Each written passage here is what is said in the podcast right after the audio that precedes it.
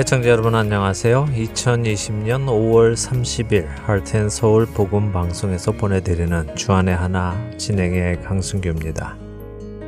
지난 한 주도 그리스도인으로 살아가는 훈련을 포기하지 않고 해 나가신 여러분 되셨으리라 믿습니다. 안내 말씀드리고 오늘 방송 시작하겠습니다. 이곳 아리조나 피닉스 동남부에 살고 계시는 청취자분들께 드리는 안내 말씀입니다. 메사 지역에는 한인 업소들이 많이 있죠. 그곳에 가시면 저희 할텐서울 복음방송 CD를 쉽게 접할 수 있으신데요. 귀한 봉사자님께서 그 지역 업소들을 다니시면서 CD를 배치해 주셔서 그렇습니다. 그런데 그동안 신실하게 봉사해 주신 봉사자님께서 한국으로 귀국을 하게 되셨습니다. 그래서 새로운 봉사자가 필요하게 되었는데요. 메사 지역 릴리 마켓, 아시아나 마켓, 코리아 마트, 호돌이 식당 등에 CD를 배치해 주시고 관리해 주실 봉사자를 찾고 있습니다. CD는 여러분의 댁으로 보내드립니다. 보통 화요일 늦어도 수요일에 받게 되시는데요. 받으시면 그 주 금요일 저녁 혹은 토요일 오전까지 식당과 마켓에 배치를 해 주시면 되겠습니다. 기도하시는 중에 예수님의 생명의 말씀을 전하는 이 사역에 나도 동참하고 싶다는 마음이 생기는 분이 계시면 방송사 사무실 전화번호 602-866-8999로 연락 주시기를 바랍니다. 생명을 전하는 이 일에 함께 동역해 주실 귀한 동역자를 기도하며 기다리겠습니다. 첫 찬양 함께 하신 후에 말씀 나누겠습니다.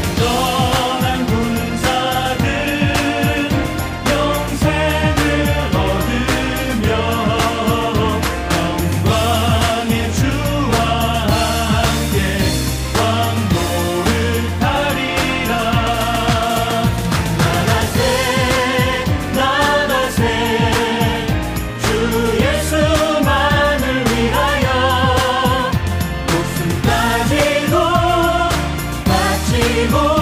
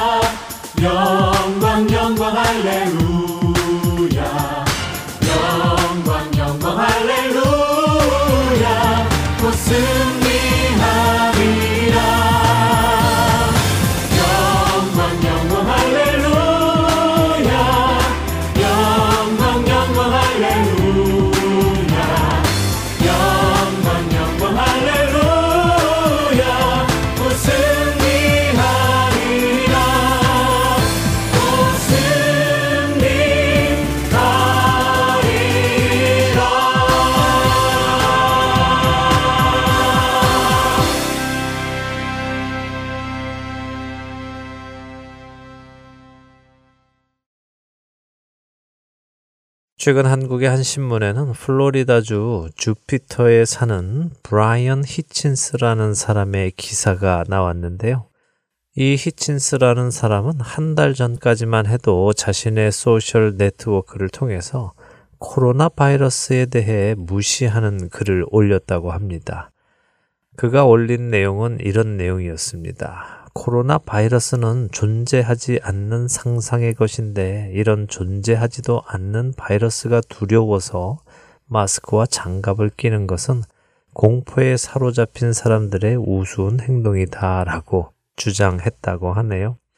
코로나 바이러스가 시작된 시점부터 계속해서 이런 주장을 했던 그에게 문제가 생겼습니다. 코로나가 가짜라고 주장하던 히친스라는 사람이 아내와 함께 코로나19 증세를 보인 것이지요.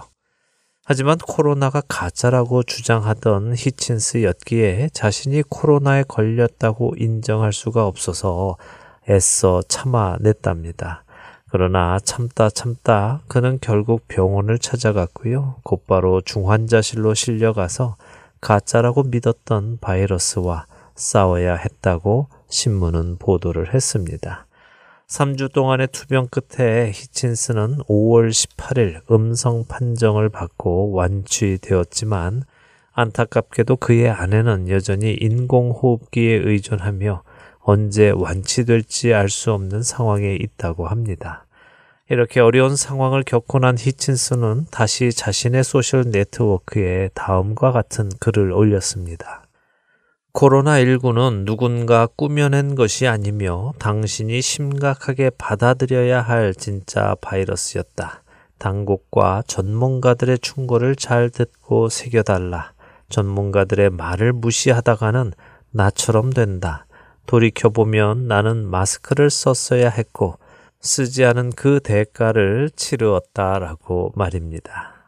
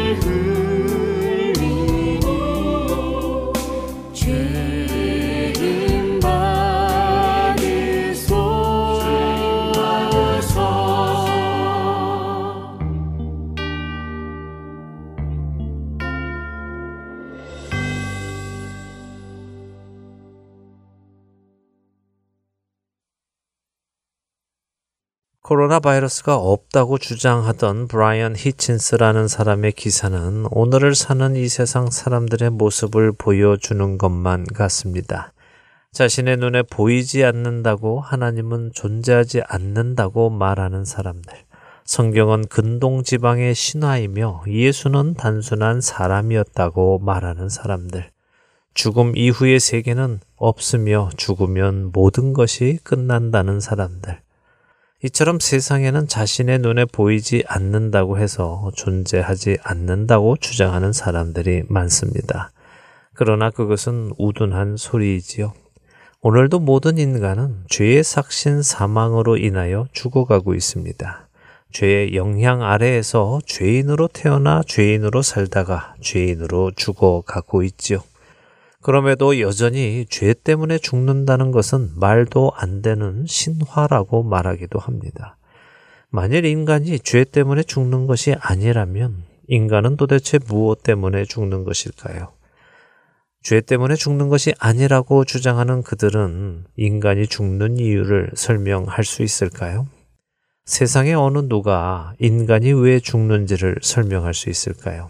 기껏 해야 심장이 활동을 멈추어 피가 돌지 않고 호흡을 할 수 없어 죽음의 상태에 들어간다라고 죽는 현상을 설명할 수는 있겠지만 왜 잘 뛰던 심장이 멈추어야만 하는지 왜 잘 돌던 피가 돌지 않아야만 하는지를 설명할 수는 없지 않습니까? 하지만 성경은 그 이유를 분명하게 설명하고 계시지요. 그러므로 한 사람으로 말미암아 죄가 세상에 들어오고 죄로 말미암아 사망이 들어왔나니 이와 같이 모든 사람이 죄를 지었으므로 사망이 모든 사람에게 이르렀느니라. 죄가 율법 있기 전에도 세상에 있었으나 율법이 없었을 때에는 죄를 죄로 여기지 아니하였느니라. 그러나 아담으로부터 모세까지 아담의 범죄와 같은 죄를 짓지 아니한 자들까지도 사망이 왕노릇하였나니 아담은 오실자의 모형이라. 로마서 5장 12절에서 14절의 말씀입니다. 모든 사람이 죄를 지었으므로 사망이 모든 사람에게 이르렀습니다.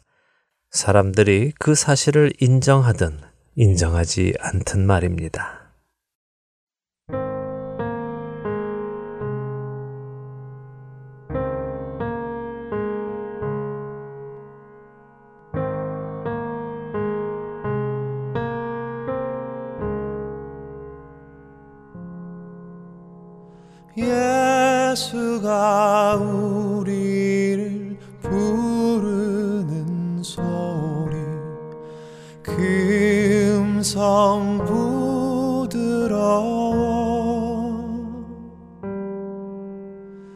문 앞에 나와서 사면을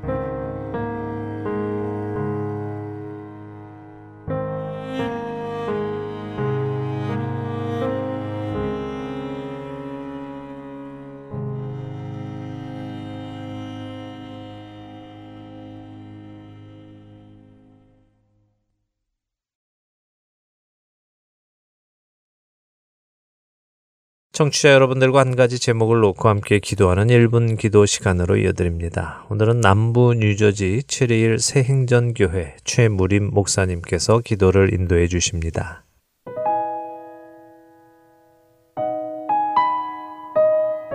안녕하십니까. 하덴 서울 1분 기도 시간입니다.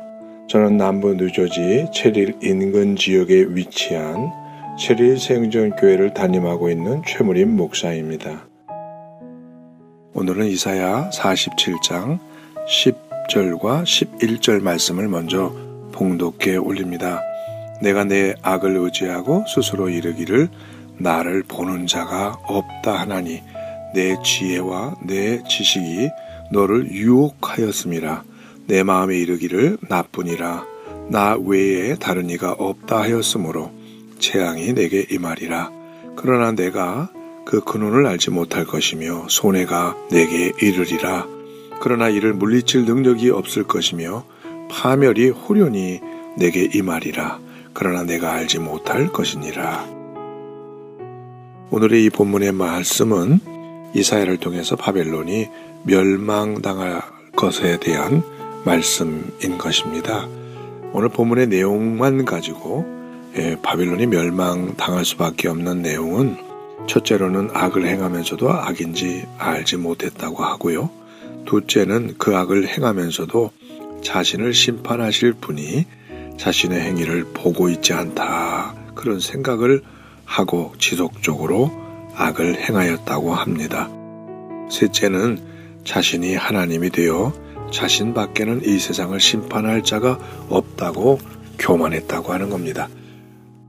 결론적으로 말씀드리면 하나님 살아계시고 하나님이 우리를 보고 계시다고 하는 사실이 우리의 믿음의 근원입니다.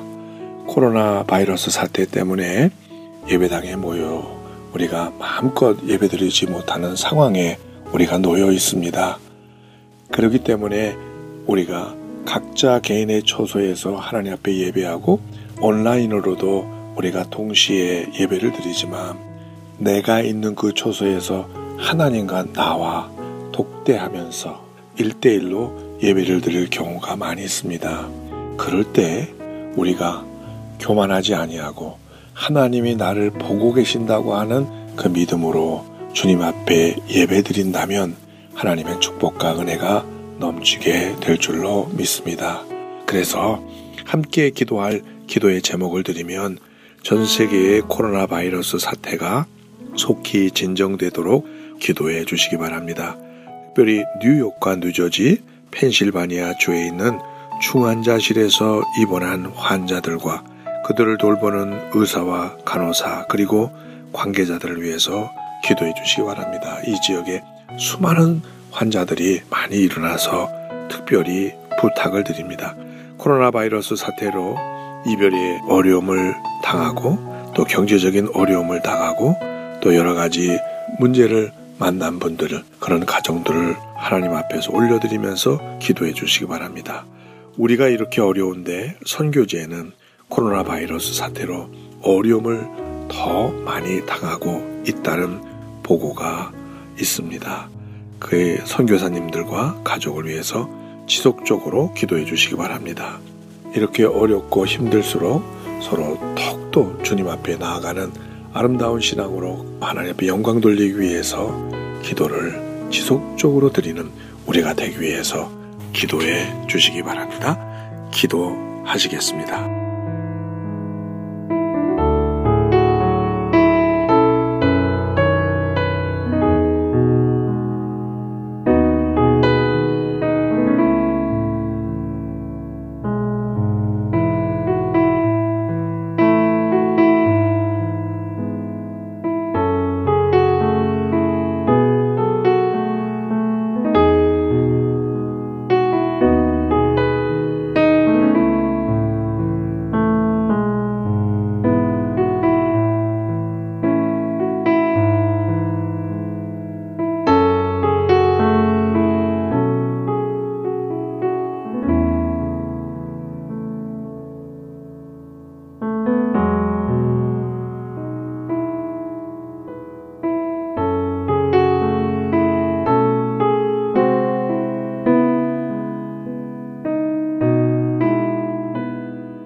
하나님 아버지 코로나 바이러스 사태 때문에 저희 많은 교회들이 함께 모여 예배드리지 못하고 온라인으로 예배드리거나 또는 가정 예배로 드리면서 모이고 있습니다. 때때로는 온라인으로 예배를 드린다고 하지만 가정에서 예배를 드려야 하기 때문에 우리가 남이 보지 않는 가운데 예배드리는 우리의 마음 자세가 흐트러질 때가 있습니다. 거기에서도 하나님 보고 계심을 우리가 잊지 않게 하시고 하나님 앞에 올바른 예배를 드리는 저희 모두가 되게 하여 주시옵소서. 또한 아버지 하나님 속히 이 코로나 바이러스 사태가 종결되도록 하나님께서 특별히 역사해 주시기를 간절히 바라옵곤 합니다. 또 많은 환자들을 돌보는 당신의 많은 의사, 간호사들, 아버지 관계자들이 있습니다. 주님께서 붙들어 주시고 또 코로나 바이러스 사태 때문에 선교지마다 어렵습니다. 주님께서 함께하여 주시고 인도하여 주시옵소서. 아버지 하나님, 주님 앞에 더욱더 이 어려울수록 가까이 가는 우리 모두가 되게 하여 주시옵소서. 예수님의 이름으로 간절히 기도합나이다. 아멘.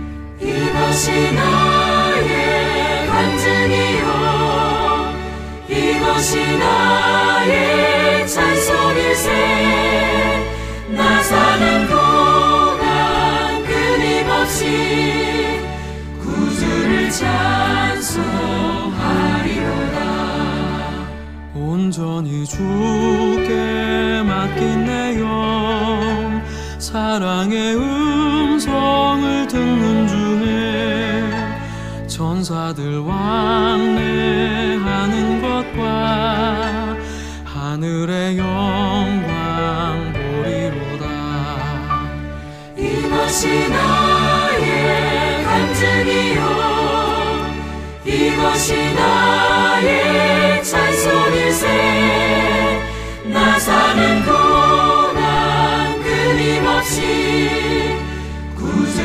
찬송하리로다.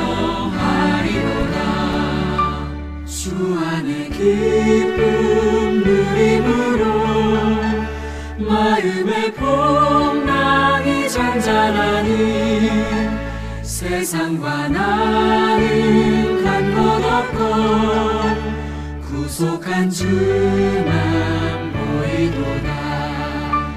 이것이 나의 간증이요 이것이 나의 찬송일세. 나 사는 동안 끊임없이 구주를 찬송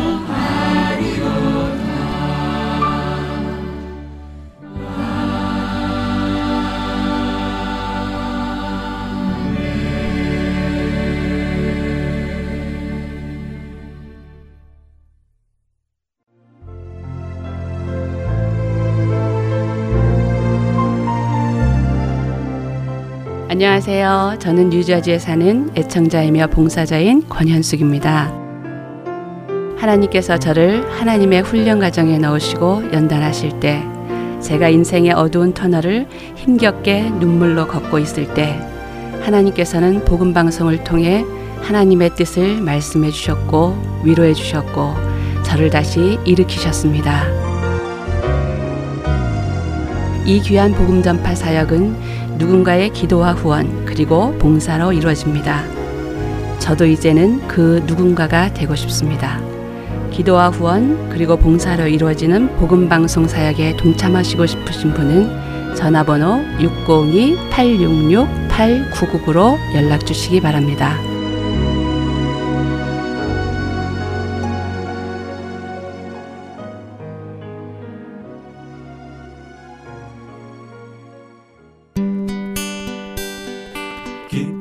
소식 사랑으로 땅끝까지 전하는 아랜소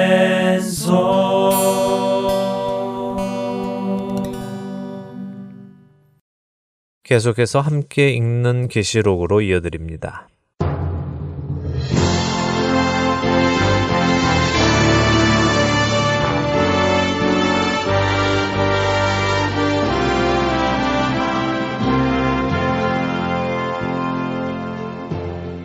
여러분 안녕하세요. 함께 있는 계시록 진행의 김명아입니다. 네, 여러분 안녕하세요. 강승규입니다. 함께 있는 계시록 일곱 교회에 보내는 예수님의 편지 중 여섯 개 교회까지의 내용을 살펴보았습니다. 네. 지난 시간에는 빌라델비아 교회에게 보내는 예수님의 편지를 보았는데 빌라델비아 교회도 서머나 교회처럼 칭찬만 받은 교회였습니다. 그렇습니다. 작은 능력을 가지고도 예수님의 말씀을 지키고 예수님의 이름을 배반하지 않았다는 칭찬을 받은 교회였습니다. 사실 이 칭찬은 참 중요한 칭찬입니다. 왜냐하면 우리가 말씀 안에 굳건히 서 있지 못하면요, 우리는 외적인 영향에 많이 흔들리기 때문입니다. 쉽게 예를 들면 이런 것이죠. 만약 우리 주변에 예수님을 모르고 예수님을 믿지 않는 사람들이 많은데 그들의 대부분이 사회적으로도 어려운 처지에 있고 경제적으로도 어려운 처지에 있다면 우리들은 그들에게 쉽게 다가가서 예수님 믿으세요. 예수님 믿고 복 받으세요. 하나님의 자녀가 되세요. 영원한 생명을 얻으세요 하며 복음을 전할 수 있습니다. 그리고 그렇게 전하는 우리 마음 한켠에는 당신도 예수를 믿으면 지금 이런 환경에서 벗어나서 나 정도의 위치에 오를 수 있습니다 하는 마음도 없지 않습니다. 물론 모든 분이 그렇다는 것은 아닙니다만 그런 생각을 가지고 계시는 분들이 분명히 있습니다. 그런 생각을 가지고 계신 분들은 상대적으로 나보다 세상에서 더 높은 위치, 더 많은 재물을 가지고 있는 사람에게 복음을 전하기란 어렵죠. 왜냐하면 상대방이 당신이나 많이 믿으세요. 나는 부족한 것이 없습니다. 라고 말할 것 같기 때문입니다. 네, 저도 가끔 그런 생각이 들 때가 있어요. 예, 저 역시도 그런 생각을 했던 때가 있습니다. 제가 제 마음을 돌아보니까요. 그때는 제가 복음의 가치를 제대로 몰랐던 것을 깨닫게 되더라고요. 눈에 보이는 것이 가치라고 생각되어서 물질적인 풍요, 사회적인 높은 자리, 그것이 곧 복이고 힘이라는 생각을 가지고 있었기에 그런 생각이 나왔다는 것을 깨닫습니다. 그러나 복음의 참된 가치는 눈에 보이는 풍요에 있는 것이 아니라 보이지 않는 영원한 것에 있다는 것을 알게 되니까요. 이제는 상대의 세상적인 모습에 영향을 받지 않고 그 영혼이 구원을 받았느냐 아니냐의 기준을 삼고 복음을 전하게 되지요. 빌라델비아 교회가 작은 능력으로도 예수님의 말씀을 지키고 배반하지 않았다는 것은 그들은 참된 가치가 어디에 있는지를 분명히 알았기에 화려한 세상 속에서 그들이 가지고 있는 세상적인 힘 앞에서도 흔들리지 않고 부끄러워하지 않고 예수님의 말씀과 이름을 지킬 수 있었다는 것을 나타내는 것입니다. 참된 가치가 어디에 있느냐를 아는 것이 그만큼 중요한 것이군요. 네. 우리도 복음의 참된 가치를 알게 되기를 원합니다. 네, 그렇습니다. 복음의 참된 가치를 알 때만이 세상 속에서 예수님의 말씀을 지켜낼 수 있고요. 그 이름을 배반하지 않을 수 있습니다. 자, 오늘 마지막 일곱 번째 교회 라오디게아 교회에게 보내는 예수님의 편지를 살펴보겠습니다. 요한계시록 3장 14절에서 22절 읽고 이야기 나누겠습니다. 네, 라오디게아 교회의 사자에게 편지하라. 아멘이시오 충성되고 참된 증인이시오. 하나님의 창조의 근본이신 이가 이르시되 내가 내 행위를 아노니 내가 차지도 아니하고 뜨겁지도 아니하도다. 내가 차든지 뜨겁든지 하기를 원하노라. 내가 이같이 미지근하여 뜨겁지도 아니하고 차지도 아니하니 내 입에서 너를 토하여 버리리라. 내가 말하기를 나는 부자라. 부유하여 부족한 것이 없다 하나 내 곤고한 것과 가련한 것과 가난한 것과 눈먼 것과 벌거벗은 것을 알지 못하는도다. 내가 너를 권하노니 내게서 불로 연단한 금을 사서 부요하게 하고 흰 옷을 사서 입어 벌거벗은 수치를 보이지 않게 하고 안약을 사서 눈에 발라보게 하라. 물은 내가 사랑하는 자를 책망하여 징계하노니 그러므로 내가 열심을 내라 회개하라. 볼지어다 내가 문 밖에 서서 두드리노니 누구든지 내 음성을 듣고 문을 열면 내가 그에게로 들어가 그와 더불어 먹고 그는 나와 더불어 먹으리라. 이기는 그에게는 내가 내 보좌에 함께 앉게 하여 주기를 내가 이기고 아버지 보좌에 함께 앉은 것과 같이 하리라. 귀 있는 자는 성령이 교회들에게 하시는 말씀을 들을지어다. 네. 자, 라오디게아 교회 많은 학자들은요, 이 라오디게아 교회가 마지막 시대의 교회를 상징한다고 합니다. 만일 그렇다면 라오디게아 교회 안에는 오늘을 사는 우리 시대의 교회의 특징을 볼 수 있겠죠? 그러나 계속 말씀드리지만 라오디게아 교회는 요한 사도 당시에도 있었고요. 지난 교회 역사 속에서도 이 라오디게아 교회의 특징은 언제나 있었습니다. 그렇기에 우리는 이 일곱 교회 모두에서 늘 나의 모습을 찾아내고 주님의 말씀에 따라 회개할 것은 회개하고 해야 할 것은 하고 붙들어야 할 것은 붙들어야 할 것입니다. 자, 라오디게아 교회에게 편지를 보내시는 예수님의 모습부터 살펴보지요. 어떤 모습입니까? 아멘이시오 충성되고 참된 증인이시오 하나님의 창조의 근본이신이라고 하시네요. 네. 아멘이 무슨 뜻인지 아시죠? 네, 참되다 또는 그렇게 되기를 원한다 이런 의미잖아요. 네. 그래서 우리가 기도할 때 아멘 그렇게 되기를 원합니다 하며 끝을 맺기도 하고 또 설교를 들을 때도 맞습니다. 그래요. 그렇게 되기를 원합니다. 하는 의미로 아멘을 외치기도 하죠. 그렇습니다. 아멘은 히브리어로 참되다, 그렇다, 믿을 수 있다, 분명하다 이런 의미를 가진 말입니다. 그래서 예수님은 참되신 분임을 히브리어로 나타내면서 거기에 헬라어로 부연하여 충성되고 참된 증인이라는 말도 이어서 나오는 것입니다. 결국은 같은 의미죠. 예수님은 참되신 분입니다. 그리고 나오는 말씀이 하나님의 창조의 근본이신이라고 하시죠. 뭐 사실 한국어로 이 말씀을 오해하는 분들은 별로 안 계십니다. 그런데 영어로 보면요, 이 구절을 The beginning of the creation of God 이렇게 해서요. 종종 예수님이 창조의 시작, 그러니까 모든 만물보다 먼저 창조되신 가장 먼저 창조된 하나님의 창조물이다라고 오해하는 분들이 계시죠. 예수님이 창조의 주체가 아니라 창조된 피조물이라고요? 네. 아, 그렇게 생각하는 사람이 어떻게 그리스도인이 될 수 있죠? 아, 그거는 아닌 것 같은데요. 네, 맞습니다. 그리스도인이 될 수 없죠. 그런데요, 사실 이런 생각은요, 이미 오래전부터 있었습니다. 1세기에 에비온파로부터 시작해서요, 4세기에 아리우스파, 종교개혁 이후에 나온 유니테리안파, 근대에 와서는 여호와의 증인까지 이들은 예수님도 피조물이다 하고 주장을 합니다. 그러나 예수님은 가장 먼저 창조된 피조물이 아니라 창조의 주체이신 창조의 근본이신 분이시죠. 하나님이 태초의 말씀으로 천지를 창조하셨는데 그 말씀이 바로 예수님이시다 하는 것이 요한복음 1장의 말씀이잖아요. 요한복음 1장 1절에서 3절을 한번 읽어 주시겠습니까? 네, 요한복음 1장 1절에서 3절입니다.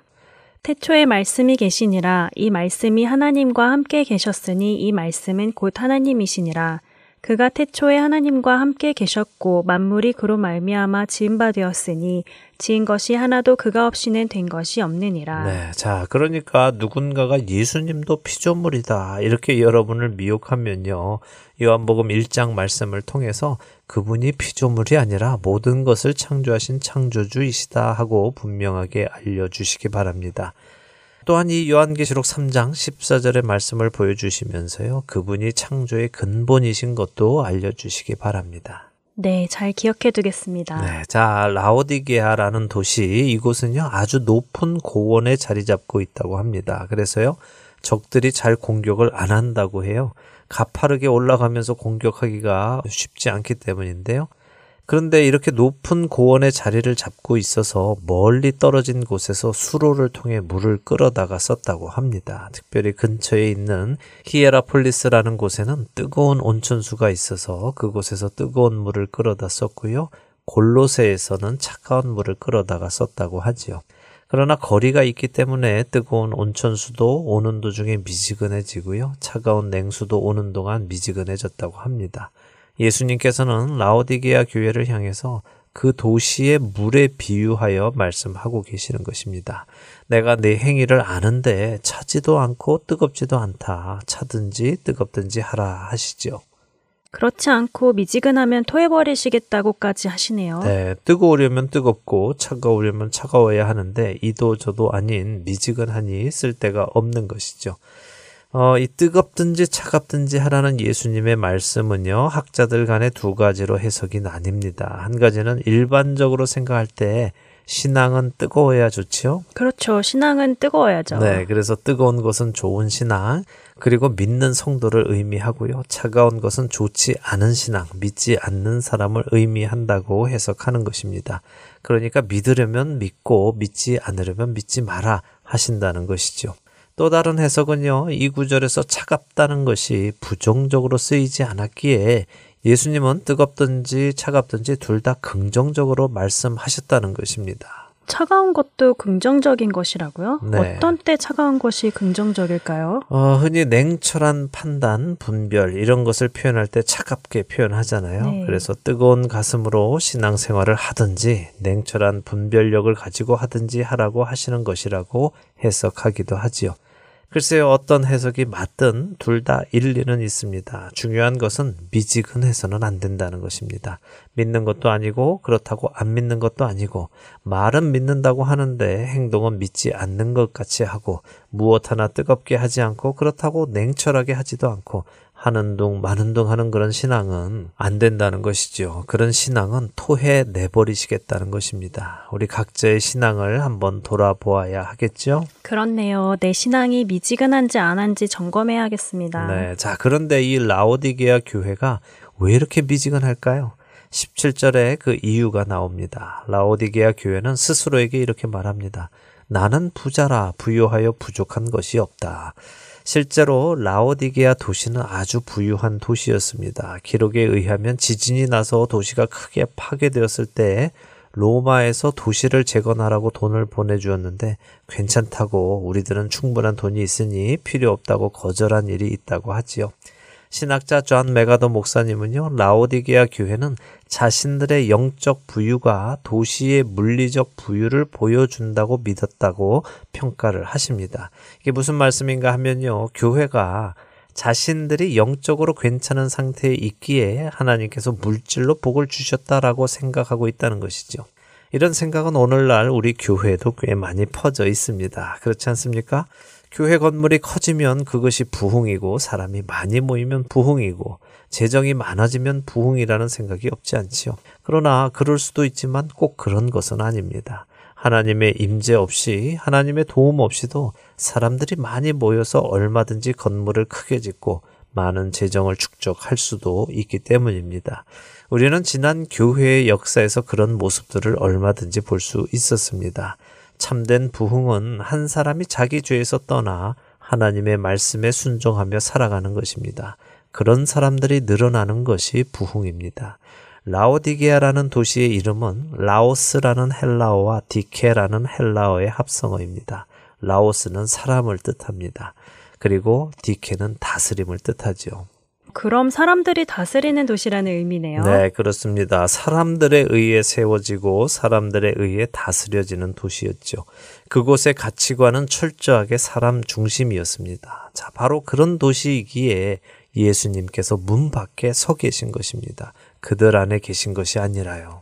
그래서 문 밖에 서서 두드리고 계시는 것이군요. 이건 정말 심각한 일이네요. 예수님의 몸된 교회 안에서 예수님께서 계시지 않다는 것이잖아요. 맞습니다. 예수님은 교회의 머리이시고 교회는 예수님의 몸입니다. 둘이 따로 떨어질 수 없죠. 요한복음 17장 21절에서 예수님은 아버지 하나님이 예수님 안에, 예수님이 아버지 안에 있다고 하시면서 이처럼 제자들도 하나가 되어 우리 안에 있게 해 주십시오라고 간구하십니다. 교회가 예수님 안에 있고 예수님이 교회 안에 계시는 것이 예수님께서 원하시는 것입니다. 그런데 예수님이 밖에 계시다면 이건 정말 심각한 일이고 그런 교회를 교회라고 부를 수 있을지도 의문이지요. 그렇다면 이런 교회는 어떻게 해야 할까요? 18절에 예수님께서 권하시는 일을 해야 하겠군요. 그렇죠. 17절을 다시 보면요. 라오디게아 교회는 자신들이 부자라서 부족한 것이 없다고 생각했지만 그들은 곤고했고 가련했고 가난했고 눈멀었고 벌거벗었다고 예수님은 말씀하십니다. 자신들의 처지를 올바로 보지 못했지요. 곤고하다라는 말은 탈라이포로스라는 헬라어로요. 어떤 부담이나 압력 아래 있거나 매를 지속적으로 맞아서 아주 끔찍한 상태, 힘이 다 빠진 상태에 있는 것을 의미합니다. 가련한 것은 아주 불쌍한 상태이지요. 또 가난한 것은 구걸하는 상태를 이야기하고요. 눈이 멀었다는 것은 볼 수 없는 것이고 발가벗었다는 것은 자기 몸 하나 가릴 수 없는 부끄러운 상태를 말합니다. 이것은 정말 충격적인 것입니다.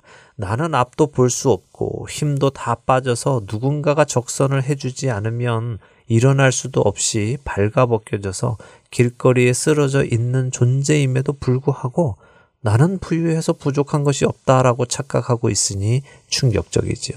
자신의 상태를 정확히 볼 수 없는 상태네요. 네. 자신의 상태를 정확히 모르니 자신이 무엇을 해야 하는지도 모르고요. 맞습니다. 내게 무엇이 부족한지를 알아야 그 부족함을 채울 텐데요. 무엇이 부족한지도 모르고 있으니 고침 받을 수도 없지요. 그런 그들에게 예수님께서는 불로 연단한 금을 예수님으로부터 사라고 하십니다.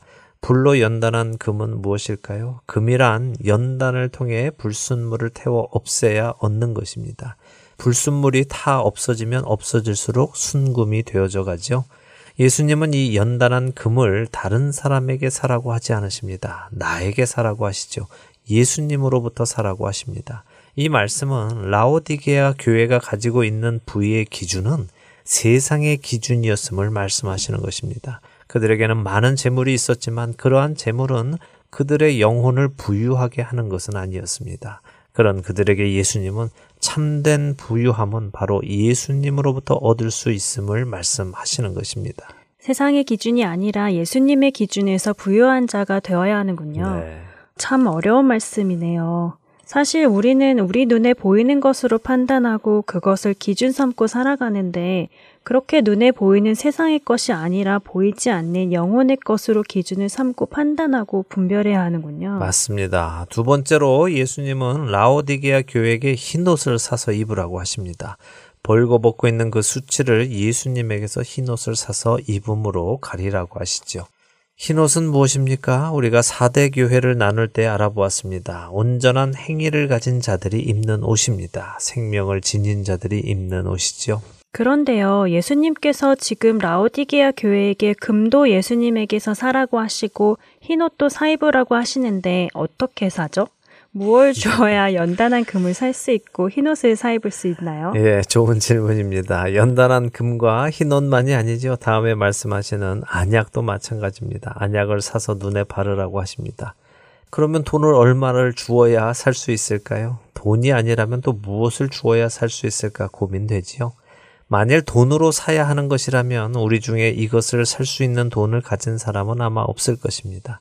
그러나 다행히도 성경은 우리에게 이렇게 말씀하십니다. 이사야서 55장 1절입니다. 오호라 너희 모든 목마른 자들아 물로 나오라 돈 없는 자도 오라 너희는 와서 사 먹되 돈 없이 값 없이 와서 포도주와 젖을 사라. 와, 값 없이 돈 없이 와서 사라고 하시는군요. 그렇습니다. 하나님께서는 우리에게 무엇을 돈 받고 파시는 분이 아니십니다. 그분은 우리의 아버지이십니다. 우리가 그분께로 나아가기를 원하시고 기다리는 분이십니다. 그렇기에 우리는 값 없이 돈 없이 그분께 나아가서 제게 연단한 금을 주십시오. 제게 흰 옷을 주십시오. 안약을 주셔서 제 눈을 띄워 주십시오라고 하면 그분은 기쁨으로 우리에게 그것들을 주실 것입니다. 요한계시록 3장 19절 말씀을 다시 한번 읽어 주시겠어요? 네. 무릇 내가 사랑하는 자를 책망하여 징계하노니 그러므로 내가 열심을 내라 회개하라. 네. 칭찬할 것 하나 없는 교회, 뜨겁지도 않고 차갑지도 않아서 토해낼 것 같은 미지근한 교회, 자신이 부자라고 착각하고 부족한 것이 없다고 착각하는 교회임에도 불구하고 예수님은 그들을 사랑하시기 때문에 그들을 책망하고 징계한다고 하십니다. 그러한 책망과 징계가 오면 그들은 어떻게 해야 할까요? 열심을 내고 회개해야 하는군요. 그렇죠. 열심을 내라 하는 말은요, 끓는 물소리를 표현하는 단어입니다. 물이 어떻게 끓죠? 보글보글 끓죠? 네, 보글보글 끓어오르죠. 물이 끓을 때는 뜨겁기 때문에 끓습니다. 열심을 내라 하시는 예수님의 말씀은요, 뜨겁게 끓어올라서 내 삶에 물 끓는 소리가 그치지 않게 하라는 말씀입니다. 이렇게 보면 앞서 예수님께서 뜨겁든지 차갑든지 하라 하셨을 때 뜨겁게 되는 것을 요구하신 것이라는 해석에 더 무게가 갑니다. 어쨌든 뜨겁게 열심을 내서 신앙 생활을 해야 합니다. 그리고 예수님께서 문 밖에서 서서 두드리신다는 말씀을 하시면서 문을 열면 들어가셔서 그와 함께 더불어 먹고 그는 나와 함께 더불어 먹을 것이라고 하시죠. 마치 한 식구가 된다는 의미처럼 들리네요. 맞습니다. 한 식구, 한 가족, 한 가정이 되는 것입니다. 그렇게 예수님과 하나가 되어 동행하는 사람은 이 세상에서 승리하는 사람이 됩니다. 이기는 자가 되지요. 그런 자에게 어떤 약속을 주시나요?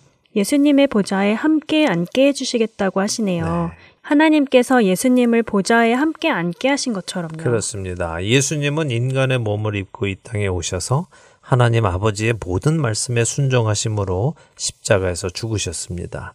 그런 그분을 하나님 아버지께서 부활시키시고 하나님의 보좌에 함께 앉게 하셨습니다. 라오디게아 교회가 지금 비록 비천한 모습에 처해 있지만 예수님께서 주시는 안약을 눈에 바르고 자신들이 처한 영적 상태를 제대로 보고 돌이켜 회개하고 말씀에 순종하는 열심을 내면 주님께서 그들에게 흰 옷을 주시고 부요한 연단한 금을 주실 것이라고 약속하십니다. 하나님의 원하시는 것은 세상의 심판이 아니라 세상의 회개입니다. 죄인이 돌이켜 생명을 얻는 것, 그것을 하나님은 기뻐하시죠. 아직 우리에게 기회가 있을 때 우리가 돌이켜 생명으로 나아가기를 원합니다. 아멘. 귀 있는 자는 성령님께서 이렇게 교회들에게 하시는 말씀을 듣고 변화될 것이라 믿습니다. 네. 이렇게 해서 일곱 교회에게 보내시는 편지를 다 살펴보았네요. 네, 그렇게 됐네요. 아, 다음 이 시간에 일곱 교회에게 보내신 예수님의 편지를 간단하게 다시 정리를 해보고요. 시간이 허락되면 사장으로 넘어가도록 하겠습니다. 우리에게 정말 중요한 것은요, 사실 이 일곱 교회에게 보내시는 편지의 내용입니다. 다음 한 주 계시록 2장과 3장 다시 한번 읽어보시는 여러분 되시기를 바랍니다. 네, 그렇게 하겠습니다. 한 주간도 우리에게 말씀하시는 주님의 음성에 순종하는 우리 모두가 되기를 바라면서 함께 있는 계시록 여기서 마치겠습니다. 안녕히 계세요. 다음 주에 뵙겠습니다. 안녕히 계십시오.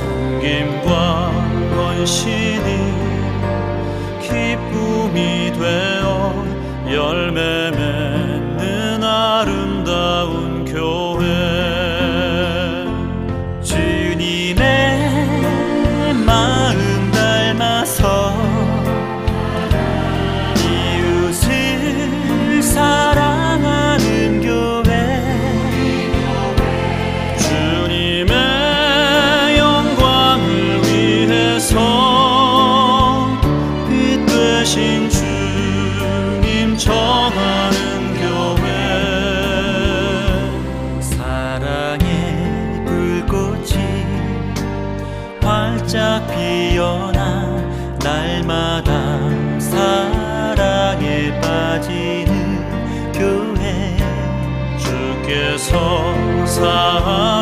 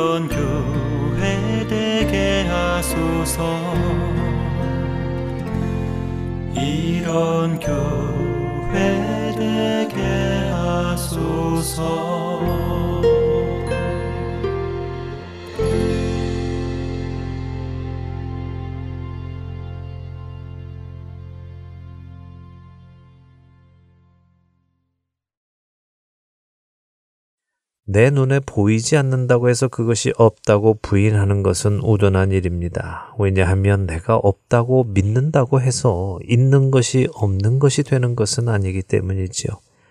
브라이언 히친스라는 사람은 코로나라는 것은 없다. 그것은 존재하지 않는다고 외쳤지만 자신이 직접 그것을 경험한 후에 그것이 사실이었다는 것을 알게 되었습니다. 하나님이 없다고 죽음 이후에는 아무것도 없다고 주장하는 사람들은 언젠가 반드시 자신들의 생각이 틀렸음을 경험하게 될 것입니다.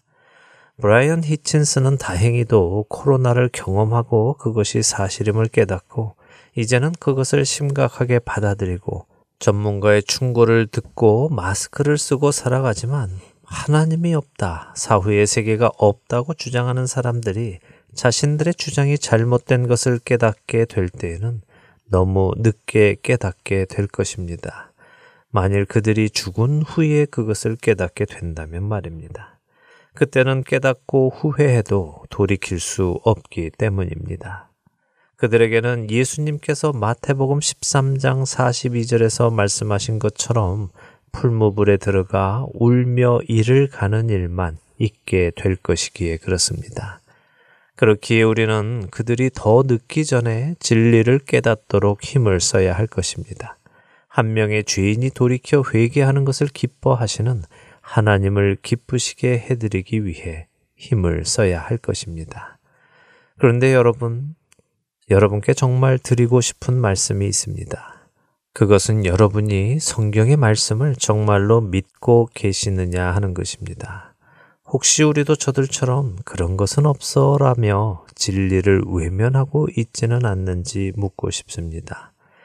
예수님께서는 분명히 아름다운 열매를 맺지 아니하는 나무마다 찍혀 불에 던져지느니라 라고 하셨는데도 불구하고 내 삶에 아름다운 열매를 맺지 않아도 나는 천국에 갈 것이라고 굳게 믿고 있지는 않으십니까?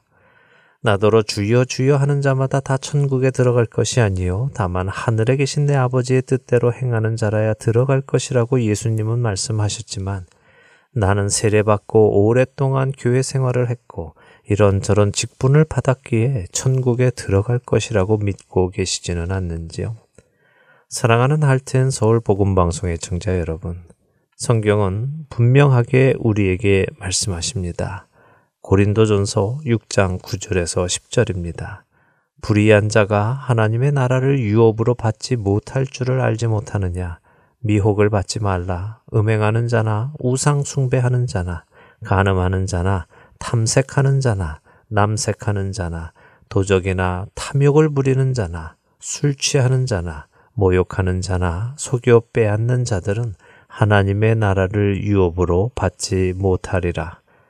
갈라디아서 5장 19절에서 21절도 이렇게 말씀하십니다. 육체의 일은 분명하니 곧 음행과 더러운 것과 호색과 우상숭배와 주술과 원수 맺는 것과 분쟁과 시기와 분냄과 당 짓는 것과 분열함과 이단과 투기와 술취함과 방탕함과 또 그와 같은 것들이라. 전에 너희에게 경계한 것 같이 경계하노니 이런 일을 하는 자들은 하나님의 나라를 유업으로 받지 못할 것이요. 지금 읽어드린 말씀에 열거된 열매들을 맺는 사람들은 하나님의 나라를 유업으로 받지 못한다고 말씀하십니다. 여기 열거된 모든 것을 다 범해야 하나님의 나라를 유업으로 받지 못하는 것이 아니라 이런 일 중 어느 것 하나라도 범하는 사람은 하나님의 나라를 유업으로 받지 못한다는 말씀입니다. 혹시 이런 성경의 말씀에도 불구하고 이런 일을 행하고 있으면서도 나는 그래도 괜찮아 라는 속삭임이 여러분 마음속에 들릴지도 모릅니다. 그러나 그것은 성령님의 음성이 아닙니다.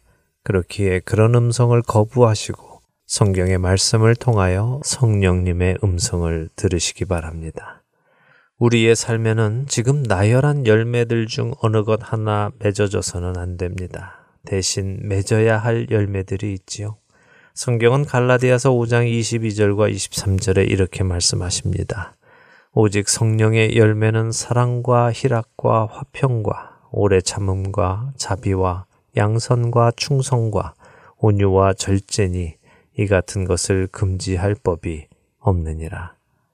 한 주간도 나의 믿음이 성경의 말씀을 그대로 믿고 받아들이는 참된 믿음인지, 그래서 그 믿음을 통하여 열매들을 맺고 있는지 확인하시며 더 늦기 전에 자신의 발걸음을 주 안으로 돌이키시는 저와 애청자 여러분이 되시기를 소원하며 오늘 주안의 하나 여기에서 마치도록 하겠습니다.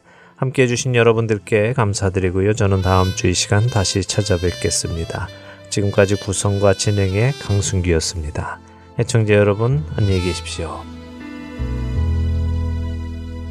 주를 위해 살아가는 것 쉽지만은 않아요. 나의 욕심 부와 명예 내려놓아야 하죠. 하지만 걱정하지 마요. 나를 드리는 순간 아버지의 그 신손이 강하게 붙드시죠. 수많은 믿음의 선배들 주를 살았죠. 죽으면 죽으리라 아버지의